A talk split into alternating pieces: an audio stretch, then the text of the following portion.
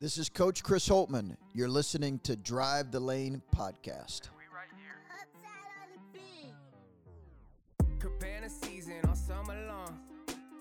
Welcome back to Drive the Lane. The Buckeyes are riding a four game losing streak in basketball, but that's not stopping us from recording. We have Tim Hall on the show, host of the Buckeye Show, all over Twitter, all over social media. 97 won the fan. He's the guy. Long awaited debut, and we we kept him. We trapped him for an hour on the show because we knew we might not get him again for a little while. We talk hoops. We talk a little CJ Stroud. Talk a little fun stuff at the end before we get to all that, here's the deal. If you want to make some bets in Ohio, because it is now legal to sports gamble, you got to do it with Betfred Sportsbook. Okay. There's boosts and odds that you want, there's promos that fit your betting level, what you're comfortable with. That's the boosts that you're going to get. That's the, you know, the the promos that you're going to get and right now they're running a just absolutely awesome special where if you deposit and bet $50 signing up through our link in the bio you're going to get $1111 worth of free bets. It's all detailed in in the description it's all detailed on the app how that all works but $1111 worth of bonus bets it's a good time to be betting if you want to bet on the Bengals to win the Super Bowl because it looks like it's a real possibility as long as Sam Hubbard is still on the team. Buckeye legend. That's a little hint at our our discussion with Tim Hall, which you will hear. But Betfred Sportsbook, get your bets in. We are definitely not telling you to bet on Ohio State basketball to win, but we are telling you you will enjoy betting on the game because you now can in Ohio. We are definitely not advising you to bet on Ohio State basketball. Definitely not telling you to take them live in the last two minutes of any game. But we are here to tell you, Joey at least here to tell you that while the sky is falling, it has not hit the ground yet. Is that a fair way to put it? I mean, yeah, like obviously I can't I can't I can't lie to you guys. Like it's not good. I do remember saying last week something to the effect of um they're not going like to lose Minnesota. It was after Maryland. It was after Maryland when I said um that was the most mad I've ever ever been after a game. I wasn't mad, but this last week I've become sad. I'm I'm sad.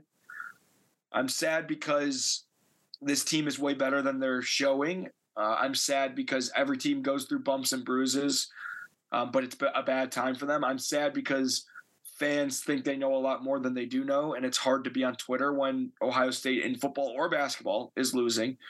Uh, I'm sad because people in general have, don't have a good grasp of reality. Uh, I'm sad because Ohio State is not playing good basketball. Sad because of a lot of different things. Um, the bottom line is this, and we talked to Timmy a lot, a lot, a lot for a long time. So we're not going to hold you guys um, too long here. But the bottom line is this: if you take anything away from um, this episode of Drive Lane, take take away these next few minutes. Look at teams like Illinois. Look at teams like Iowa. Look at teams like Michigan. Three weeks ago, they were in the exact same position as Ohio State, and since then, those teams are combined nine and one in the Big Ten, and that one loss was Michigan beating Iowa. Okay. So I just want to make sure that everybody understands that the nature of college basketball, the nature of the Big Ten, and life in the Big Ten is a roller coaster. There's only one team that's not on a roller coaster in the Big Ten, and that's Purdue. Michigan State's playing well, but they've lost games. They lost to Northwestern. They lost to Purdue in a heartbreaking fashion. Illinois started 0 2. Now they're 3 2. Iowa started 0 3. I believe they're 3 3 now. It's just life in the, I think they might be actually that that might be wrong, but neither here nor there. Life in the Big Ten is difficult. I'm not saying Ohio State is playing good basketball. I'm not saying they should have or could have won these games. I, that's not what I'm trying to say. I'm not saying you shouldn't be mad or that things need to change because they do. I'm just saying that it gets better. Buckeye Nation, it gets better. Stick with this team. Uh, I, I just, I'm, I'm running out of things to say and words to use. I, I just, you know, it's it, it, the bottom line is it, it, can't get any worse than this. It can't be. They're they're they're too good. They are a good team. Are they a great team? Clearly not. Do they struggle at the end of two minutes? Absolutely. Do they have guys that have to play at the end of the game that can't guard a, a traffic cone? Uh, yes, that's true. But here's the thing: I believe in the staff. I believe in these guys, and it's in there. It's somewhere in there. They've proven it.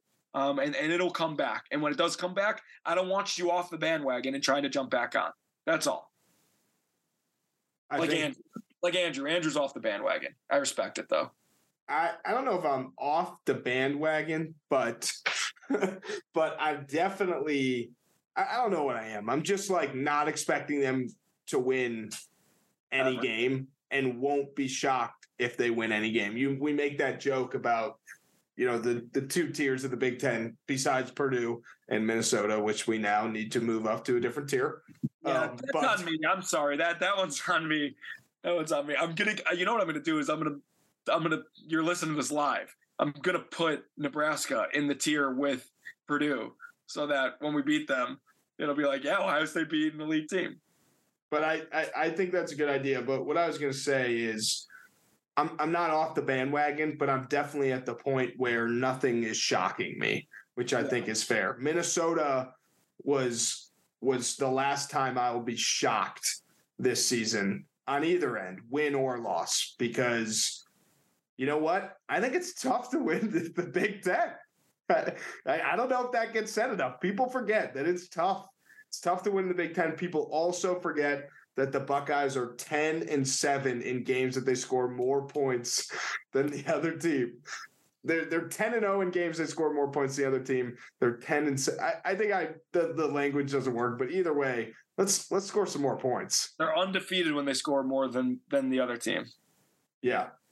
Uh, They're this also is, 10 and 7 in games when they play. You know it's crazy? And they're 0 and 7 in games where I want them lose. to um, Well, they're Here's- 10 and 7 in games when you want them to win. Yeah, well, oh no. Uh, anyway, um, you know the Minnesota Vikings who just lost in the postseason. Obviously, as you're listening to this, they were like 11 and one in one score games, which is like an NFL record. Ohio State seems like they're 0 for a lifetime in in you know two possession games. Maybe what that means is that they're gonna limp into the NCAA tournament, right? Just barely get in, but then they're just a rocket ship, and they've got you know they've got the makings of like an upset worthy team, right? They've got good guard play. They shoot shoot and can are capable of making a lot of threes, and they have a superstar offensively in Brice Sensabaugh. Like, like who? Uh, God, what am I doing right now?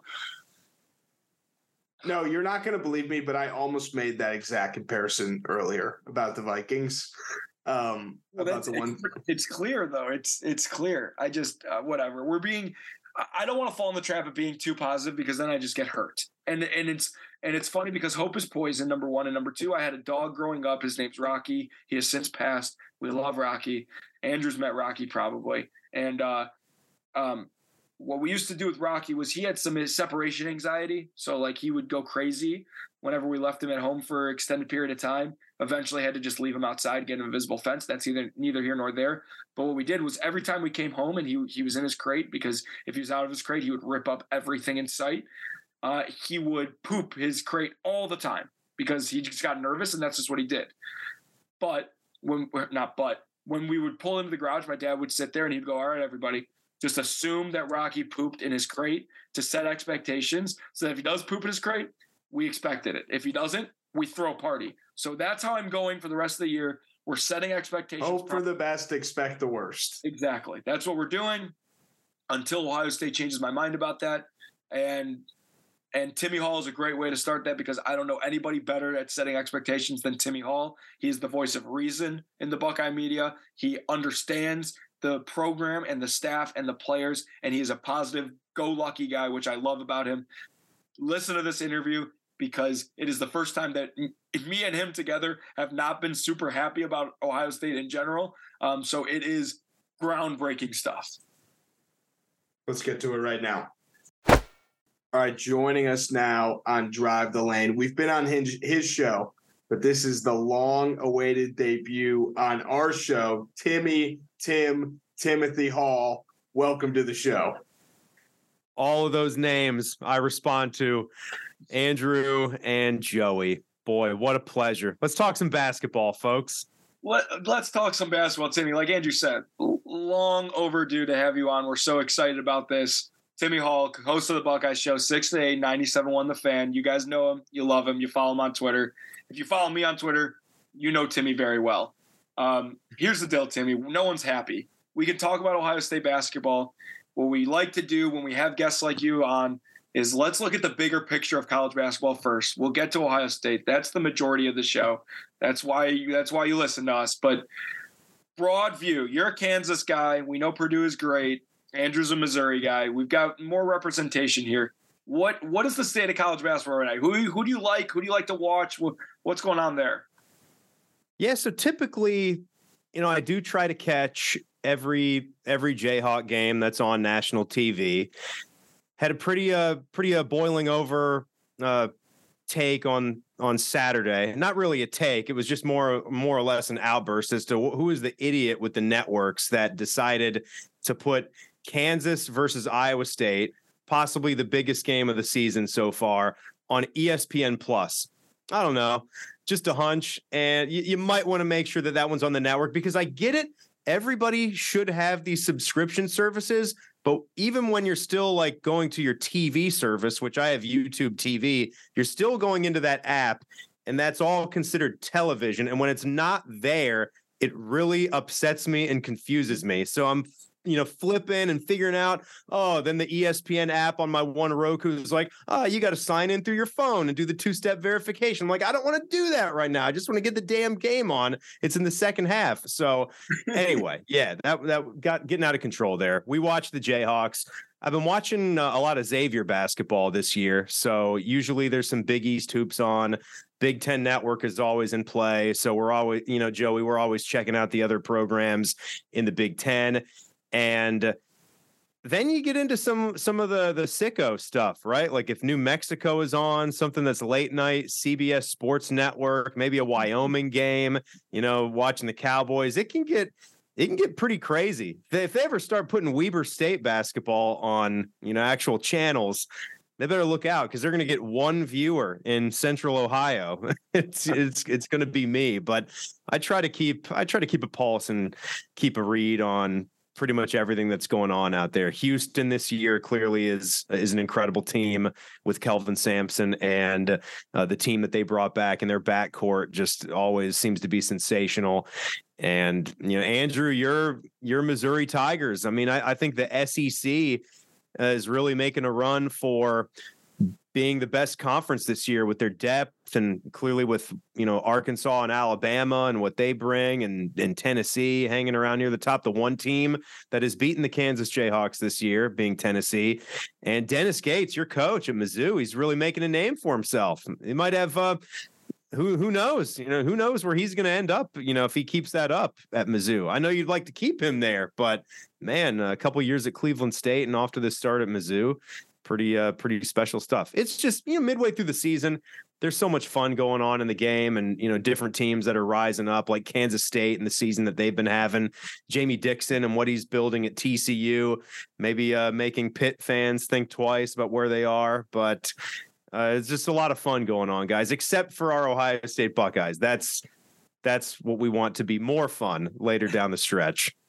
Absolutely. You mentioned you mentioned Coach Gates over at Mizzou. I think what happened is Chris Beard out at Texas, Holtmann and Gates both start getting, you know, rumors about Texas, and both guys were like, whoa, got to lose a few games in a row to make sure that we stay where we're at at Mizzou and Ohio State. So that's what what I'm chalking up all these losses to. But in all actuality, Joey and I many times have texted each other hey, let, let's get Tim on tonight, or hey, we should have Tim on this episode. Let's get Timmy. And one of us is like, no, no, no, let's wait for something big. No, no, no, we need we need this or that.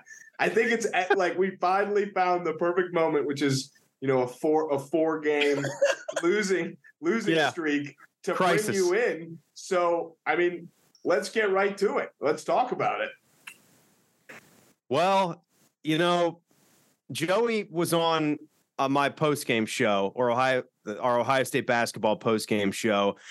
We we bring him in, you know, every every three or four broadcasts whenever he's available. Whenever it's typically a road game and we don't have the access to the to the Holtmann press conference, so you you, you kind of in a brief answer, went down the road of how when you look at a basketball program, you're looking at the personnel that you have. You're looking at, you know, the X's and O's and what they are actually running offensively and defensively and how they're executing it. And then you're looking at sort of the foundations of your program, like your pillars, how you play. The, the what you always tell me, the tougher team sets the rule, sets the rules. How you come out and assert your will, and are you going to be the more focused team? Are you going to be the more energetic team? And you know, I don't.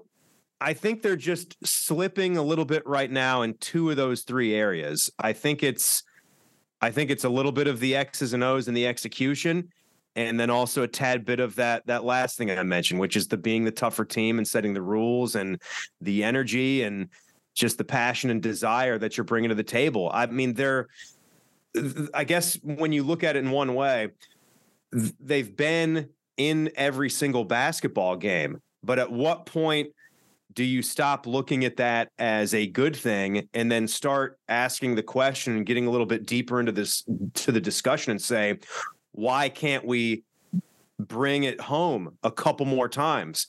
If we're good enough, even without Zed Key, to play Purdue at our home building down to the wire, then why aren't we making those couple of plays in the final 90 seconds to beat those guys? Why is Matt Painter pushing those right buttons in that situation? And why can't we see that with with our own players and with our own coaching staff more often than not? It, it's just I mean, Joe, you know this. You you've got to you got to challenge yourselves to to make one extra play and one less mistake. Like that's what it's about. Like to to get through, to get to the finish line in these close games, one more play being made, one less mistake, and to be able to have a little bit more, more trust in some of your veterans, you know, in a Zed Key that he can take on some contact on his left shoulder and still go up and hit that big shot that you need him to make and have a decent field goal percentage when he's working in the low post. And for Justice Sueing to take good shots, to make some of his shots, not turn the ball over four times in key situations. And if he's not doing that, then he better be getting on the glass and having more than three rebounds in a game. So Andrew, it's just it's it's a lot of things right now you know, they're I don't think they're a, they're not a bad basketball team. They're not a horrible basketball team. They're in a rough stretch right now where they are just they're finding ways to lose instead of finding ways to win. But I can't kill them for the season yet because every single one of these Chris Holtmann teams has had sort of a a winding river of a season where they've had some of these tough stretches, as we know. And if they have one more loss, they'll tie his longest losing streak at five games. But if whether it's been a four game skid or a five game skid, they've had some pockets like last year in in February to March where they lost four out of five, which that was just as problematic being at the end of the season. But you know, they're you got to give these guys the rest of the season to see what they'll do. They have a whole Big Ten slate ahead of them with some NCAA tournament resume boosting wins on uh, the docket. Problem is, some of those have gone out the window now, and you can't get those back. You can just focus on what's ahead.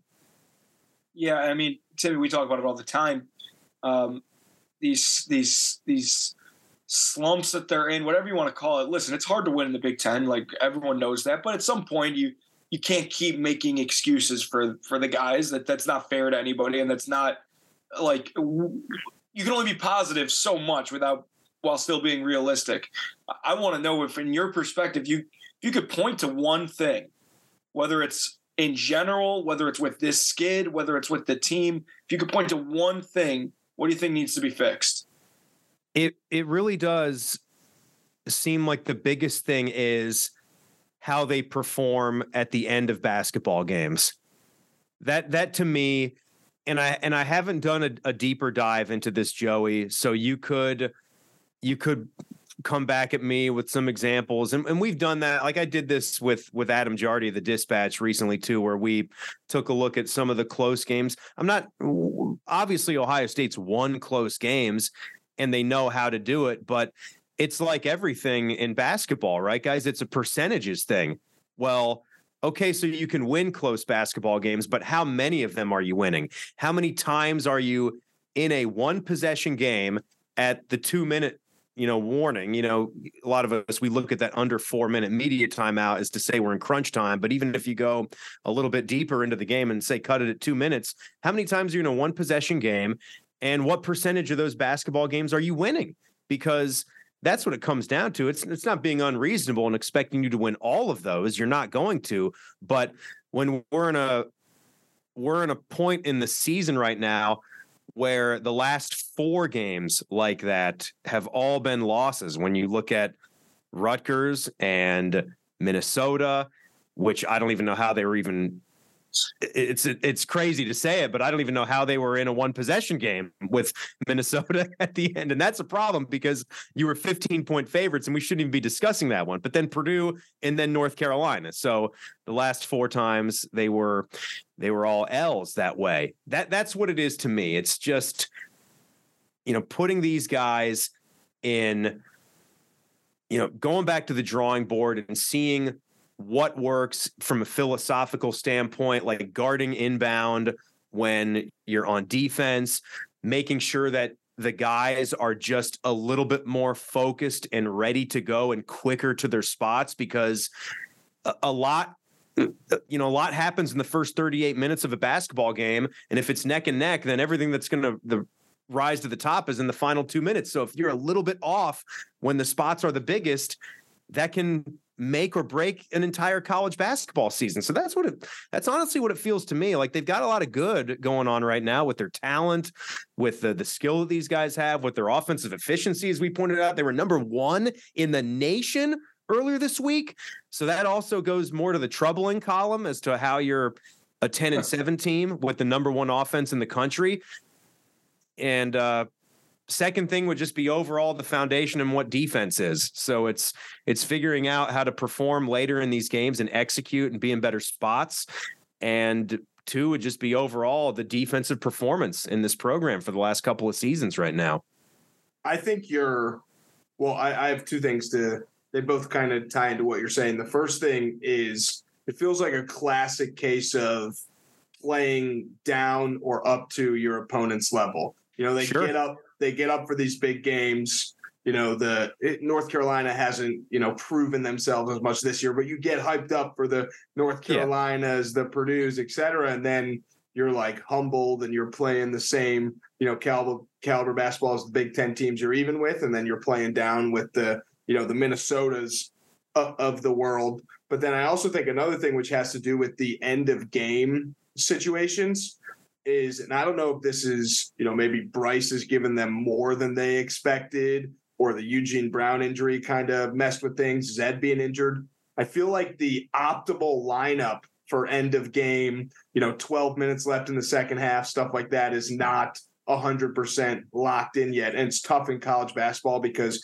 guys tweak an ankle, guys get their their third foul, and it's kind of and it's kind of tough to decide when you pull them, when you keep them. So I'm not saying it's easy to to solve that problem, but I do think part of it is, well, you know, this guy's on the court right now. He wasn't on the court at this point, uh, you know, against Purdue. Is this something new we're trying? Stuff like that. Joey, you look like you got something to say yeah, well, in regards yeah, to everything. You bring up a great point. I think what's really frustrating to me right now with the team in, in this, you know, this crunch time window is you've really got six players that you want on the court, and that fifth guy is is it Brice Sensabaugh, who's awesome on offense, but can't play a lick of defense, can't hmm. rebound? Mm. It, it's just so. It's just. It, it's honestly baffling. Or do you put in Isaac Likely, who is a great leader, great on defense, can switch one through five, but quite literally gives you zero on offense. And that's Man. what's really frustrating to me is those guys are both B plus players in general, right? Like when you put everything together, but for some reason or another reason, you just you you can't have them on the court at the end of the game. It's it's so bizarre because they are so incredible at the same time, but you also just can't have them on the court. It's it's it's mind-boggling because I one thing that Holt has always hung his hat on is having these really good lineups when push comes to shove that he can lean on. Whether it was, you know, in my time, I think about you know the best team that he's probably have, arguably maybe the second best in terms of record wise when he could play Jae'Sean Tate, Keita Bates-Diop, Kam Williams, Andrew Dakich, and C.J. Jackson, or you throw an Andre Wesson in there, or what? Like you you just you know what you're gonna get. Like this team just don't know what you're gonna get, and and I think that's coaching, but I also think that these guys are like at some point you just gotta nut up or shut up. Like Justice Sueing, man, like figure it out. Like you you are the guy on this team, um, and it's it's it's a little frustrating. It's a little bizarre that that that that it's hard to you know some of your quote unquote best players are hard to play at the end of the game. It's just a weird dynamic. I think you're you're spot on, Andrew. Yeah, and you know, Joey, take take me take me back to let's just pick one of these games out of a hat. Let's let's go with the Purdue game. All right. So set your set your mind to you know how Ohio State has performed. They lose Zed Key early in that game. There is a swell at about the 12 minute mark to go in the second half where Purdue starts to go up like two possessions. Maybe they went up three possessions. And I, honest, I honestly thought, okay, Zed's gone. A little bit of an offensive funk here. The blowout, you're you're about to be down 18 points. And to their credit, they locked back in. Brice is hitting shots. You know, the offense is looking good and they're back in it. But you you get to the end of the game scenario one more time. And what what is going through everybody's minds when you're facing the full court press and you know it's something that from Ohio State's standpoint they have not been really good at handling and it's almost like as fans you're not looking at each other and you're wondering you know how you're going to break the press. You're wondering when is the turnover going to happen. And you mentioned justice again.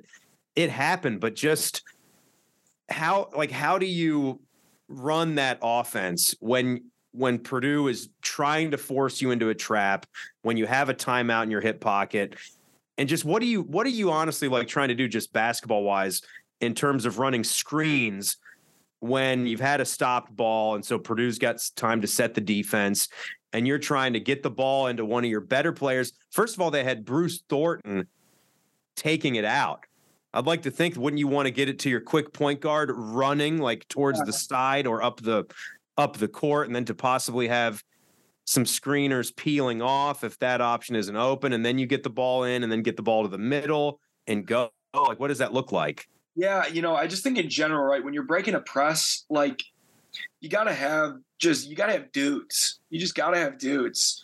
Um, and I think Ohio State has dudes. I mean, like Isaac Likely is a dude. Bruce Thorn's a dude. Like I don't know if some of these other guys are. They are at times, um, which is fine.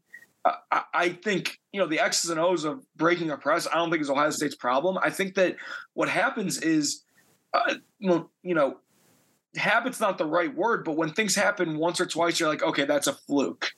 But when it happens all the time, it becomes a habit. Again, I don't think is the right word, but for lack of a better term, a habit and it's like you fall back on your habits that's just what you do as a human um, you know you trust in your work and preparation but at the same time uh, you know you know it, it's not it's not an accident that this stuff is is happening and, and i don't i don't know what it is you know you look at like the san diego chargers like no matter what happens la chargers like they lose these games in the playoffs it's just it's like you fall back on your habits it's a weird thing in sports but um if i'm breaking a press you know, I I'm not throwing the ball into the corner where they were against Purdue because you know you're just going to get trapped, and I'm definitely not throwing the ball back to the basket where you know the defense is coming from. Um, you've got timeouts to use. You know they're going to try. The worst case scenario, you hold the ball like this, the worst case scenario is they're going to tie you up. If you have the possession arrow, great. Like you got to know all this stuff. How many timeouts? Whose possession? Um, I mean, you throw the ball in. You got to. It's like you, you know you can't be a quarterback and throw the ball over the middle to a guy. You know he's going to get rocked. You can't you can't do that. It's the same thing. You can't lead a guy into the corner on the press break. Granted, you got to throw the ball in. Like I get that, but I'm not an X's and O's coach that can dial up a good press break. But there, you know, Bruce Thorn I know isn't the best free throw shooter this year, which is bizarre. Um, so that's probably why I was taking it out. He's also a phenomenal decision maker in general. Doesn't turn the ball over a ton, or excuse me, at that point had it. Um, but I look at Ohio State breaking the press as all mental. I mean, like I, have been in that locker room, I've been in that practice gym. Like they are working on breaking the press every single day, and they're not working against it five on five against five managers. They're working against it five on six with six Ohio State Buckeyes out there um, making it even tougher. Like I know for a Wow. fact that's happening. So well, that's good. yeah, it, it is good, but at the end of the day, it's like they have this mental block or hump that they have to get over late in games. It's it's funny, and I don't want to name drop here, but Robbie Hummel was texting me like they like they have the yips, like you get the yips with your wedges when you're chipping, like they have the the end of game yips, and it's not an Ohio State basketball thing. It's not a Justice Sueing and the team thing. It's not a Chris Holtmann thing. It's everybody collectively has the yips. The fans feel it. They're just like you said to me. Like you go into overtime and you're like another close game. No way we can pull it out. They just have Exactly. It's just Yeah. it's just what's going on. It's it's brutal. It's hard to watch. Uh, but at the end of the day, we all know everybody. If you're an Ohio State fan and you don't think this team has all the potential in the world, you're crazy. They've proven it a ton. They just got to get over this this mental block, this hump, whatever you want to call it. Like man, it's just or else it's snowballing, and you're just seeing it snowballing. It's just crazy. So Andrew, like like Joey's saying, how do you get that positive feeling back before you see something? How do you how do you just trust it when four straight games, like Joey said, as a fan base, when you watch this, you're not excited about how they're gonna, you know, make that play or make that extra shot or get that stop. You're afraid that they're gonna screw it up at this point in time. How do you get that back? what sucks, and we talked about this last week. What we said was, you know, Minnesota, this is your get right game. This is your game at home. You know, find a team, maybe you can beat up on them and and kind of prove, hey, we can still win some games. The next four games, really the next seven games, but the next you got to go a little slower. The next four games are all winnable and resume booster games. Every game of the Big Ten, we always say it, winnable, resume booster, et cetera. Oh, but you got to hate this. I hate this conversation. It's the same. but but like Nebraska is one of two teams that is playing, you know, quote unquote worse than you, if you even can say that with the team that's on a four game losing streak. Iowa is a team that has has underachieved so far. So you gotta win those next two games. But what concerns me and worries me overall is when do you get to the point where every game has now become a must win game? And what does that do you know, in the locker room? What does that do to the freshmen who are experiencing it for the first time?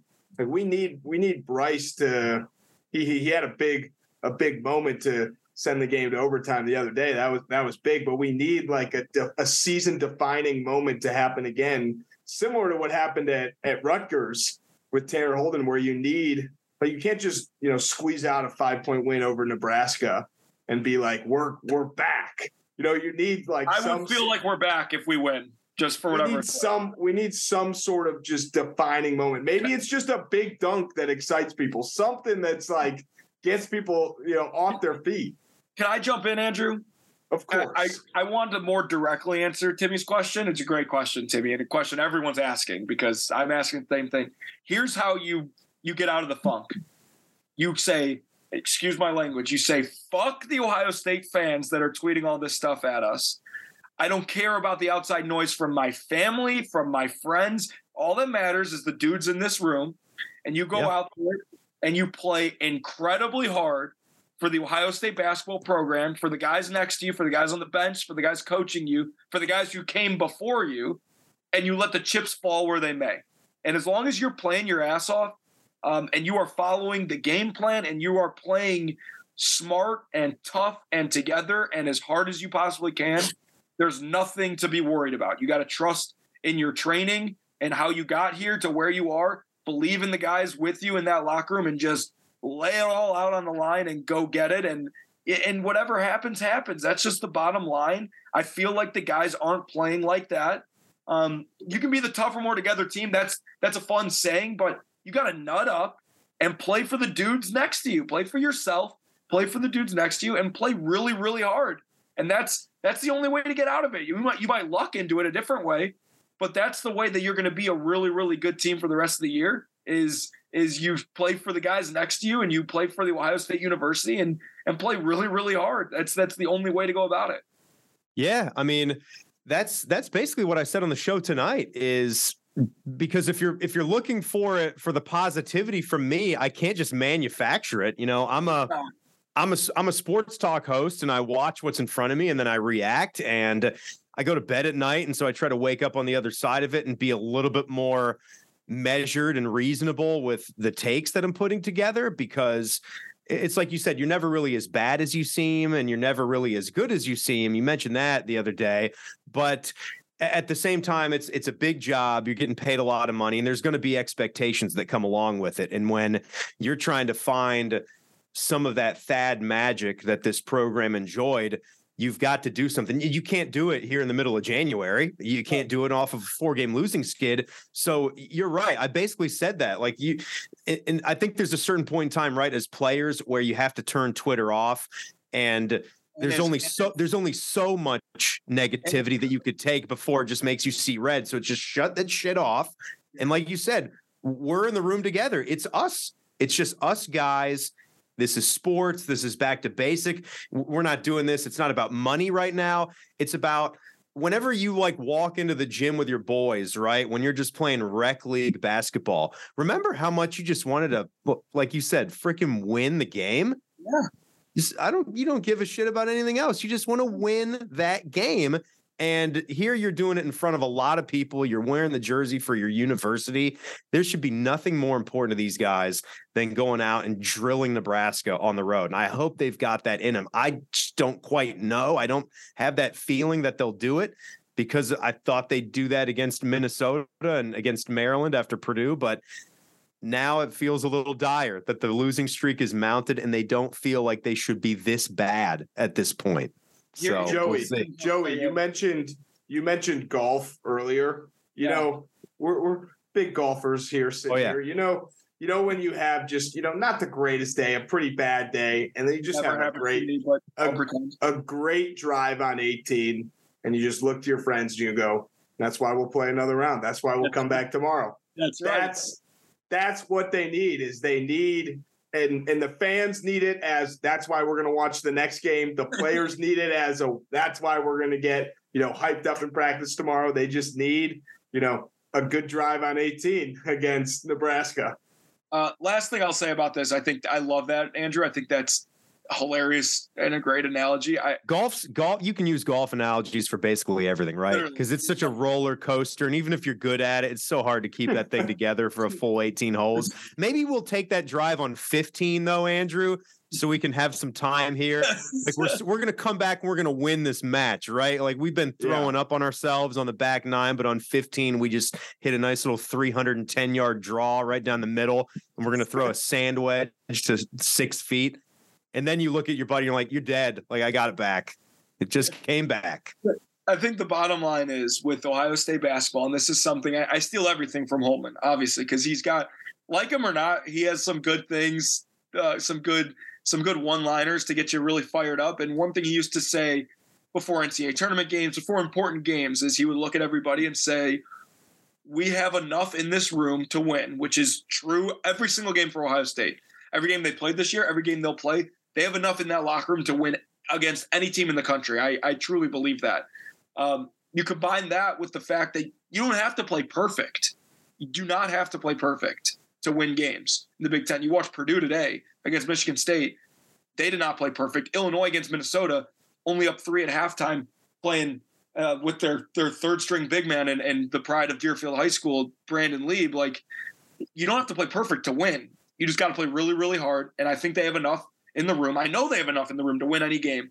And what I feel great about is the fact that my senior year, when we struggled as much as any team has ever struggled in the history of college basketball, we went to Nebraska, and that's where we righted the ship. Do I think that is a sure thing lock to happen? I don't know. But history repeats itself. You managed to do it somehow again, Joey. you got me feeling like they're going to win on Wednesday night. Sooner, sooner or later, they have to. I mean, you know, like if you're if you're a betting man, sooner or later you're going to have to, you know, expect these guys to get the job done because they're not going on a ten game losing streak. That's, That's right. just the metrics don't say that that's the way it's trending. Everything that I've said about, you know, how they execute and the situations they put themselves in in late game scenarios, all that be damned. I would I'd be stunned if this goes on for much longer. A road game against Nebraska, a home game against a beatable Iowa team. You just you you, you hope for them. You ho- you hope for them that they could get some of this uh, get back to you know some of the forms that they've been in in Big Ten play, and well, still though, this is all going to be a continual process that I'm very intrigued to see how it plays out because if it isn't one thing getting out of one of these slumps there's bigger fish to fry right like we're talking about we're talking about climbing out of a well right now but the fan base is wanting championships and tournament runs. So you see what the you see what the issue is here. We're talking about trying to beat Nebraska to get right, but we have a whole other thing that we're trying to do right now. So that's why this is all so interesting as it keeps steamrolling until March. If they don't make the tournament, I don't know what I'll do. I can't handle I can't handle covering a team that doesn't make the tournament. That's oh, that's step one. Being a Kansas guy and it's 32 straight tournaments, I know that's a little bit unreasonable with with some cheating involved too. I get all that, but you got it. You, are too good. You're just too good to, to miss NCAA tournaments right you now. Bring up a, you bring up a good point, and one thing that we always talk about that I want to touch on, and, and let's get let's get some positivity here as we as we wrap this up. Um, one thing that Ohio State does is they do things right, which is something to hold your hat on, not in times like this, but in general. Um, and I know you have some real deal thoughts about that. So um, would love to hear your, your thoughts on uh, on on college basketball in that sense. Well, I mean, I just you know being a dad now and you know raising another human, which I you know, I think is uh, just the tiniest bit important when you choose to procreate and send another human being off into the world. You want to make sure that you're doing the best job that you can do. And when all this stuff is done like I, I, understand you're you're you're going out there and you're trying to win basketball games and that is the job. Like that's that's what you're paid to do.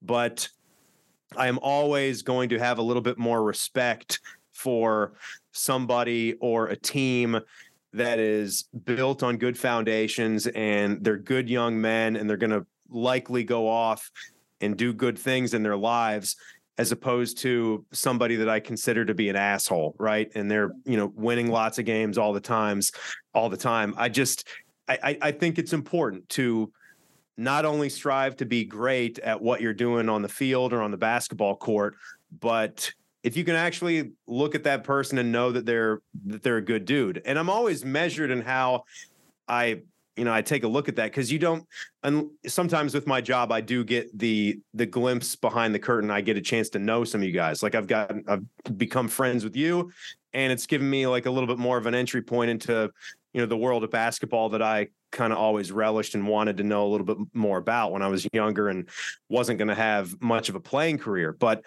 you know when you really do know somebody and you can find out like that they are doing it the right way the respect level just really really goes up there. And that's i think that's the one good thing that you can hang your hat on for this program. And it's going to if they do get some of this success that we're talking about which is why you know guys like us and you especially playing there you know and you want it so bad because they're such good dudes. Like n- not just Holtmann, but like his his A1 assistant Ryan Pedon, like who I got to know a little bit more than maybe the a typical assistant coach.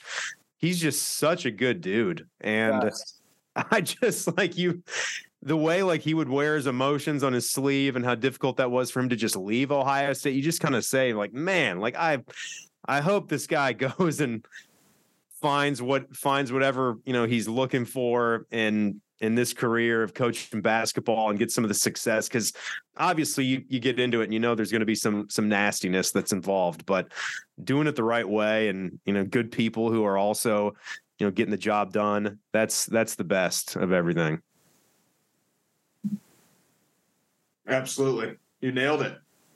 Um i real quickly pulled up the illinois state current record because i was thinking maybe they're struggling aren't they they're struggling, but I was thinking maybe there's a chance Illinois State makes the tournament this year and Ohio State doesn't, and that would be quite the story. But doesn't seem like that's happening. You got Justice Sueing in the background. It looks like funny, funny time. Oh yeah, you know, yeah, they're doing a piece on the journey for him.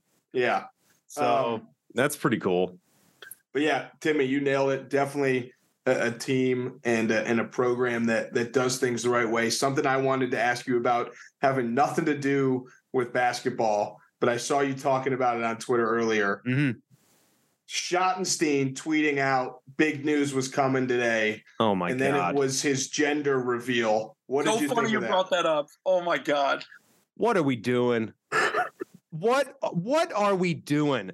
And I think I think it was Portnoy like clapped back on social media, and then and then Schottenstein clapped back and said like, "What? I mean, I said that CJ was."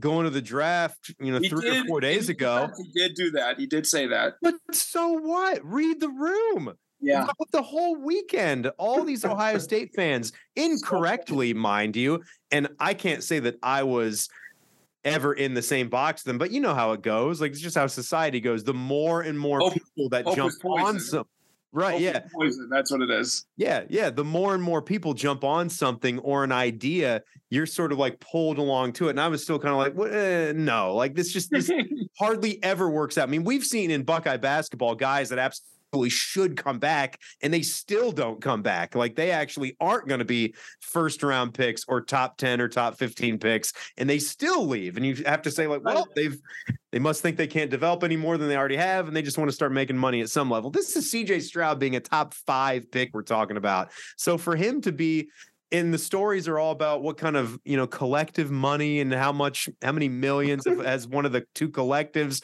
pulled along. And then the, the head of one of the collectives is saying huge news coming today dot dot dot. And it's just some personal news? Like congratulations on being dad. That's awesome. Yeah like yeah, i hope you raised that that, that lovely girl right but uh, what what the hell, man? Like, you better give me, you better dig down deep into your pockets and pull out some big news that Oh, isn't they- personal news. Yeah, something exciting on that note. Today was the largest day, single day of fundraising they've had in the entire site, apparently. So, all right, good.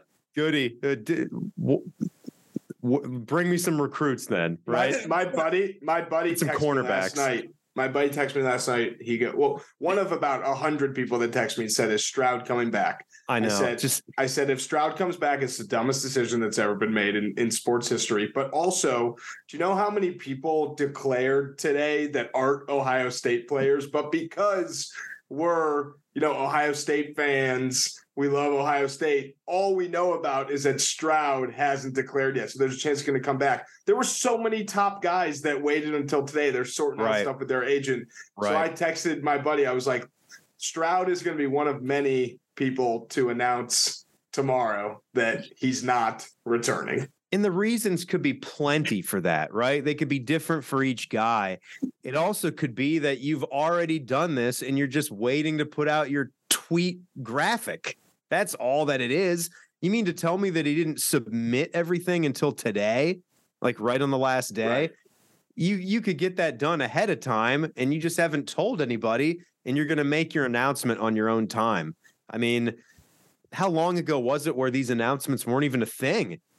It was just actual, you know, real reporters had to go and and dig and like use their sources and context to find out and then a journalist would come out and report it in the paper or on a sports website and say, "Hey, sources say so and so has just declared for the NBA draft or NFL draft or uh, you know, he's going to declare in the next day or so." Something like that. Now it's just they they put it out on Twitter all I by just- themselves. I just can't get over the troll job. It's just I mean, real. and I And can get it- and he, he didn't knew what he even was think. doing because he made it so only people that he that he followed could reply. So like he knew what he was doing. I had the option to to reply if I wanted to. I did not, but no. he knew what he was No. doing. So the caption uh, being uh, Cardale Jones' most important handoff he's ever had. It was all very. It was. You gotta laugh at it. I mean, he's he's got to work on his form, you know, receiving the handoff. We got to make sure that that that the hands are right, depending on what side the the handoff is being is being, you know, stuck into the belly there. Running motion could get a little bit stronger there, and the spike for sure. Like we could we could build on that for the for child too. We could get better, or or gender reveals. We just stop doing I'm good with stuff. that. I'm good with that one. we just we just say, you know what, this is pretty superficial. We could just stop this. You know, we just Timmy, take a picture or something, or just tell people, hey, we're having a girl. What about when uh I'll I will say fast forward six years from now, seven, eight years when I'm having a kid, um, I want you to tell me how to do the gender reveal. That's all. Oh, we're gonna we're gonna do a glorious yeah. gender reveal. Timmy's gonna pass me the ball the day that uh, some incredible recruit is declaring for the NBA draft from Ohio State, and I'm gonna tweet big news coming out of Columbus today. I'm gonna have a I'm gonna have a gigantic basketball, the, the world's largest basketball, just filled with blue or pink dust. And we're gonna drop it on the Schottenstein Center, and it'll be the end of that building for all time. And it's gonna coincide with the opening of a brand new Buckeye basketball gym. Remodeled St. John's. or or you know what? Forget about the giant basketball dropping on it. It could just be when the Schott implodes, it'll either be blue or pink dust that rises up from all the wreckage. Yeah. that, oh, wait, that'll be it. Timmy, Timmy, I got to tell you one more Twitter thing that happened. It was either last night or today that Joey doing and I a were... segment from the Buckeye Show right now. Wait, no, just uh, Joey. I already texted you about it. What? So Joey tweeted a classic like it's hard to win in the Big Ten on the road, and someone replied. Oh no shit! Said, Is it? Someone yeah. replied and said, "Didn't seem hard for Minnesota to win on the road the other day, or something like that." And said, Joey well, was like, "Ohio State has lost twice at home." Then, yeah. Joey right. was like, "I said tough, not impossible." right. Yeah, it's di- it's difficult. It, it's not impossible. I thought that was a pretty good comeback, though, Andrew. Right, respectful. She made fun of me. I made I. It's yeah. not a clapback. It's just a fact. It was a great, great Twitter exchange. Oh, fudge. I mean, that's that's that's what Twitter is good for, right? As long as we don't want to murder each other when it's all done, it could just be some good-natured ribbing. That's that's kind of where it has to has to end right there. Wait, Tim, know, can I ask you? Can I ask you one more thing? Yeah, please do. Go ahead, man. And I'm using this. I'm using you as an argument settler question. Okay. Uh-oh. Does that have to do with me? It's it's, it's a Joey and I argument that we had a, a few weeks ago. Okay. The answer is Michael Jordan. No, we've had we we've we've had that one. Okay. but a few times. My my question is Stroud, okay?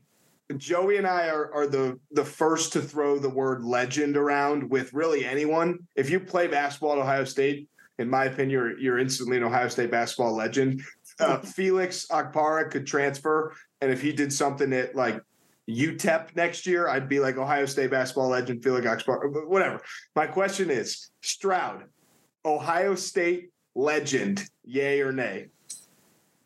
Oh, wow. caught me off guard. You'll never be able to guess who's on what side of that argument. Uh, no, I can't say he's a legend. No, no way. You have to win a big game. You've got to win a Heisman Trophy. He's one of the most talented quarterbacks that's ever played here. I think it's him and Fields as talented, but no, I can't say legend. That's got to be you can't throw words around like that just all cavalier like like elite elite is one of these sports terms now thanks to urban. Oh god oh doggone guys elite just elite elite leadership. Elite person. Elite person yeah no no legend i didn't like it when he called ryan day elite when he became the coach that was important. he's elite he's elite the elite 11 everything's elite no no I can't wait to watch his NFL career, though. I hope he makes it. I hope he gets to that second big fat contract. Wait, let's. How about this, Timmy? Who do you, you want to make a prediction on where he goes, just for fun? I mean, I I I said this on another podcast today. Give me the Raiders because how, how does I think they, Tom Brady and him go to the Raiders. Say say that again, Joey. How do him and Tom Brady both go to the Raiders? Is oh, did I miss something? Did Tom did Tom get traded to the Raiders in the middle of his uh, Cowboys Bucks game? I I just think we we're looking at it through an Ohio State lens, and I I do just looking trying to be objective and looking what guys have accomplished in college and just what their skills look to be. I would have CJ Stroud ranked number one overall, slightly ahead. But a lot of a lot of different people out there really are putting Will Levis up there, and they're also still putting Bryce Young up there. And I understand it. I don't fully understand it with Will Levis, but that doesn't make it not so. You know, like that the NFL scouts and GMs, they could still be seeing something with the size and with him being in a pro style offense that could fit. So I try to take into what I take into account what I think and then what everybody else is saying and try to meet somewhere in the middle. So I guess I'm not sure he's going to be the number one quarterback selected. So could be one of those spots like maybe I saw in one mock, I believe I saw it somewhere on CBS where it had the the Vegas Raiders trading up a little bit and then selecting their guy. Because I think, you know, Seattle, Seattle seems like they might be content with seeing what they get out of Geno. I don't know if that's the best move, but seems to be that they they want to go with him for 2023. It also doesn't mean they wouldn't take a quarterback of the future. I get that, but well, uh, clearly the Raiders are going to need somebody. They have yeah, Drew Lock, so they're fine. they have Drew Drew Lock ready to go. Yeah, and the Raiders have Jarrett Stidham, so why even take C.J. Stroud? Yeah, you don't need him. Um, I I think C.J. Stroud will end up, and I've just thought of this just now because you mentioned it. He'll have the best career of any Ohio State um, quarterback ever because he never won anything meaningful in in college. Whereas all the other Ohio State quarterbacks that go to the NFL, like Justin Fields and Cardale yeah, Jones, yeah. were all legends, as as Andrew would would call them. Um, it could it could work out that way. And I said something. Yeah, I said something about about that on on the the short show that we had tonight, and I do think like when you're, I don't think every decision that these guys make is going to be about money. It, I guess it's a little harder to say when it's the first one because he's at a point now where he can kickstart his earning. And even just the first contract as an NFL rookie where he's going to get drafted. That's tr- that's life changing money. Yeah. That's even if it's just you know the tw- 20 million range guaranteed, or if he's up around 35. Like like just think about that. But you know beyond that, it, you go to the NFL, then you're getting into a party, and like we always we always seem to continue to talk about the contracts and the money when we're talking about our favorite athletes. And guys, I mean, how many how many times does does that really not matter? Because everybody's rich. Every single person that's playing in the NFL or the NBA or professional soccer overseas these dudes are all filthy rich. Right. so i doubt a lot of what they do is is bound to just you know financial decisions. You know once they're they're they're they continue on with their careers because they want to be great at it. They want to become legends, like you throwing that word around. They want to compete. They want to win. They've got that desire to be great at something. Like R- Ryan Day doesn't need the money anymore. Like, why is he doing it? Because he wants to prove everybody, prove to everybody that he's the dude for this job, that he can win the games that everybody thinks and wants him to win.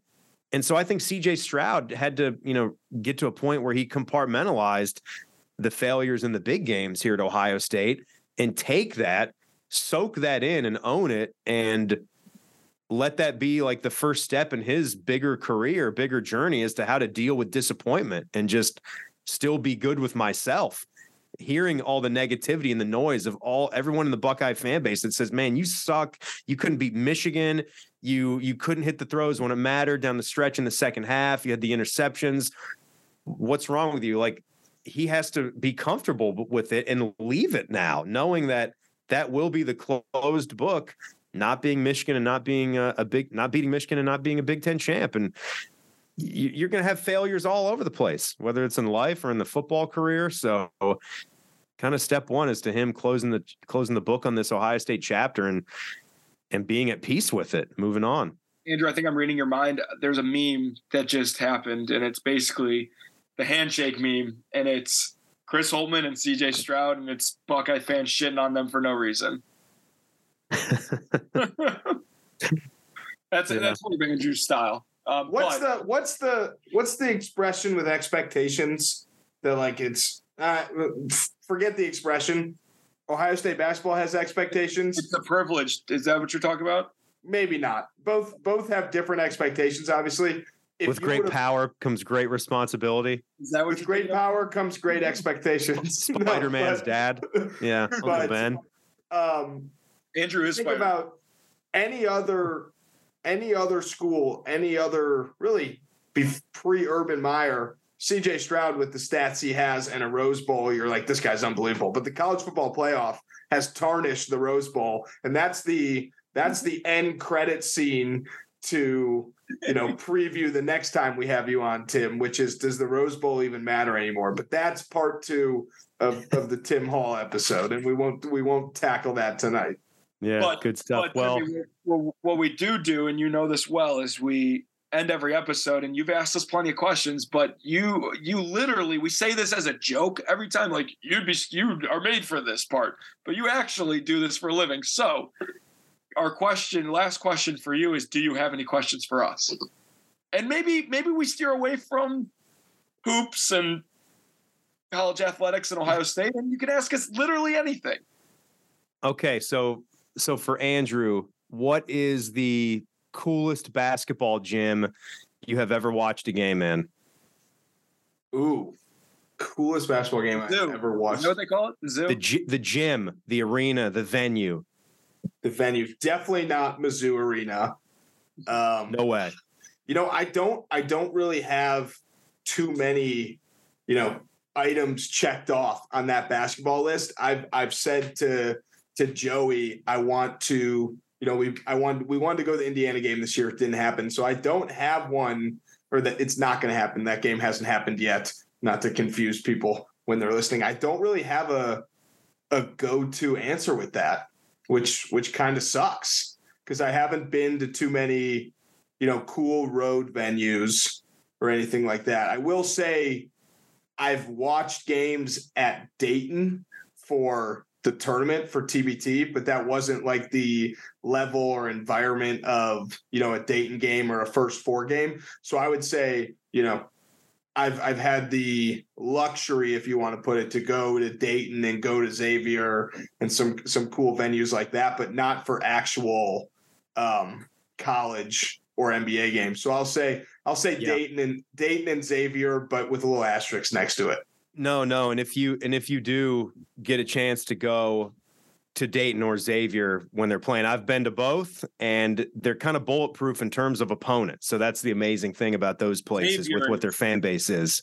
Yeah. Xavier's unbelievable. Cintas is unbelievable. I saw a Butler game there, uh, and it was it was when Travis Steele. It was actually like a week before the pandemic shut down everything, and everyone kind of was still formulating their opinions on it. We're like, oh man, this COVID shit, like it's like super flu, right? And we're kind of though kind of looking at each other like we're in a packed arena right now, and this COVID thing is kind of coming at us. And then seven days later, it's like. "Er, No NCAA tournament. So that was kind of nuts. But Kamar Baldwin did go for, I mean, 40 that night, and he hit a 30 foot three at the buzzer to win. It was insane. And it it was absolutely the game that nailed the lid on the coffin for Xavier. That team that year, they were probably not going to get in the tournament, and they definitely weren't getting in the tournament with that loss. But incredible environment. Joey, uh, last thing for you, uh, staying on the basketball theme, what is the best high school environment you ever played in? Or better yet, give me that one, but then also tell me the best player, whether that was in the Chicago scene or in college basketball, you ever went up against. Um, best high school environment in Chicago that I played in was in the playoffs against Notre Dame College Prep at Notre Dame College Prep. So it was just a road game in the playoffs. Um, all boys school, all boys student section, obviously. Um, it was loud. It was rowdy. They were a top 10 team in the state. Um, we were not a top 10 team in the state. We were winning the whole game, ended up losing by one. Not bitter about it at all. Um, they had a, a really good player by the name of Joe Mooney. You may know his older brother, Matt Mooney, who was a stud for Texas Tech. Um, Joe Mooney Yep. was a, an incredible high school player himself. Uh, went to UC Davis, had an awesome career there. Um, he is not the best player I've ever played against. There's a laundry list of guys in college, but I didn't really get to play against them. You know, that I just watched them courtside, really. Um, but uh, I did get to play against Ethan Happ. He, I was out there guarding him. He was unbelievable, obviously. Mm-hmm. the best player that I can remember um, from Ohio State, two players come to mind. Jamal Murray had 31 against us um, in in Brooklyn. We won the game. He was outrageously good. He had like 27 points in the in the second half, all on Keita Bates Diop. We still make fun of him to this day. Um, that's the first guy that comes to mind because the individual performance. But the best player, uh, maybe in recent memory in college basketball, that gets no love, Denzel Valentine was as good as any person I've ever seen ever. College basketball player. He uh, he he went for he went for 20 he went for like 27 9 and 9 in three straight games that we played them my freshman year and all three games were within 2 weeks of each other so it was just like outrageous that he was putting up triple double numbers every night like by accident so Denzel Valentine is the college answer along with Jamal Murray in high school I played Evan Boudreaux at Purdue. Obviously, Jalen Brunson was unbelievable. Um, Brunson's probably Brunson's probably and Murray's now coming back from injury, but Brunson's probably the the answer Next. for all levels as of right Yeah. now. He's your boy is turning into an insane player, man. I think Pretty some people could kind of see it coming, but maybe not at that level. But I'm surprised for the Buckeye, for the the college dude that you guys faced. You didn't throw a little Marcus Carr or Tony Carr, not related. into those guys mix. are washed from my memory. Marcus Carr also wasn't that good when when when I played him. He was really, really, really good after I left. Mhm. Tony Yeah. Carr, though, literally, if there was a, a Mount Rushmore or you know a power rankings, he's in Buckeye killers. of Bu- for Buckeye killers without a doubt, top five. What about Mike Dom? Mike Dom's up there for sure, definitely up there without a doubt.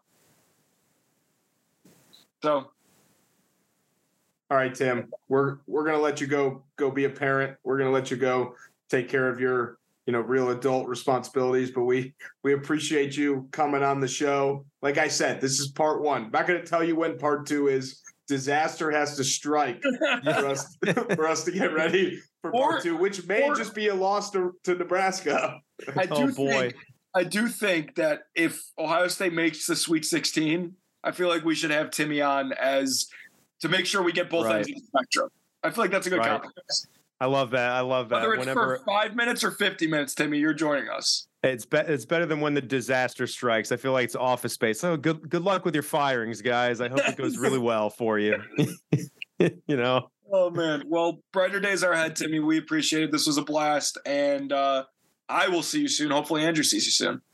All right, boys. Thanks a lot and enjoy the hoops the rest of the way. Thank you. Talk soon. We hope you enjoyed part one of the Timmy Hall experience. Part two to come soon. All all jokes aside, thank you, Tim. You sat down with us. You talked about everything we normally talk about. You are officially a third co-host of Drive the Lane. Uh, he he would fit right in, as you guys just heard heard and listened to. Um, I, I don't have much else to say besides buckle up and drive the lane, and I'll pass it over to you. Yeah, shouldn't we hit on Ohio State basketball a little bit here before we? Yeah, we should talk a little. um, but we do want to say shout out to Denny, intro and outro. Always fire. Follow him, Denny at Denny. I think on Apple Music and and Spotify. His his Twitter is at L underscore ombre, and then Instagram is is Denny hella cool. Um, so check him out because he's he's he is definitely more on fire and hot than Buckeye basketball right now. We need to get them on the same level. I'll leave you with this, Andrew. If if the listeners are here and they're listening to this episode all the way through, they will have the privilege of hearing my first ever nuclear missile mortal lock of the millennium. And that's Ohio taking the points, Ohio State versus Nebraska. Lock it in. Betfred Sports book. You heard it here first. The, the I don't even know what the number is. I don't know what it is. It's probably Ohio State minus three and a half. Take it. Take the points. Lay the number. That is the Joey Lane nuclear missile mortar lock of the millennium. There you go. In the Andrew Zolden Border Lock of the Millennium, Nebraska money line. Put the bank on it. No, I, am riding with Joey. I'm riding with uh, the Ohio State line. Unless they're not favored, then I'm going Ohio State money line because they're going to win for sure. Yeah, flip it. If they're not favored, yeah, the money line, flip it, yep. take it all the way to the bank. I'm actually gonna rip that for you guys. I'm gonna rip it for you at home. Do it. Ripped. Consider it ripped. Buckle up. Rip the lane. Let's just let's just compete really hard against Nebraska and beat them hopefully. Clocking out early, that's the dish I don't like. Been getting paid since I was riding on the bike. Hit the pedal with the eighth, hopping on the ninth flight. I've been chilling out of sight. I'll be at the bar tonight. Told the bartender, go and take my swipe.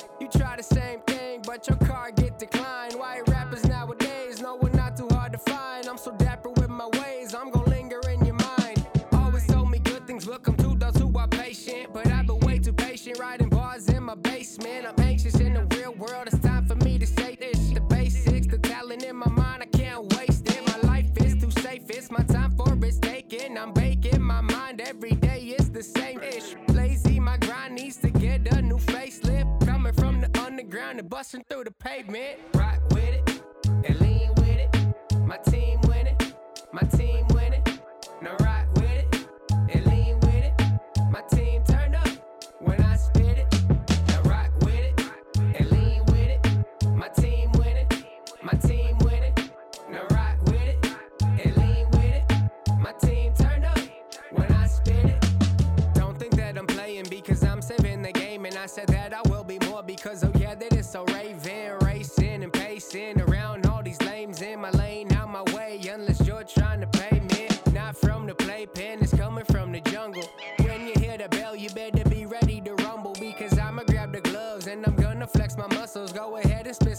But you're probably just gonna mumble.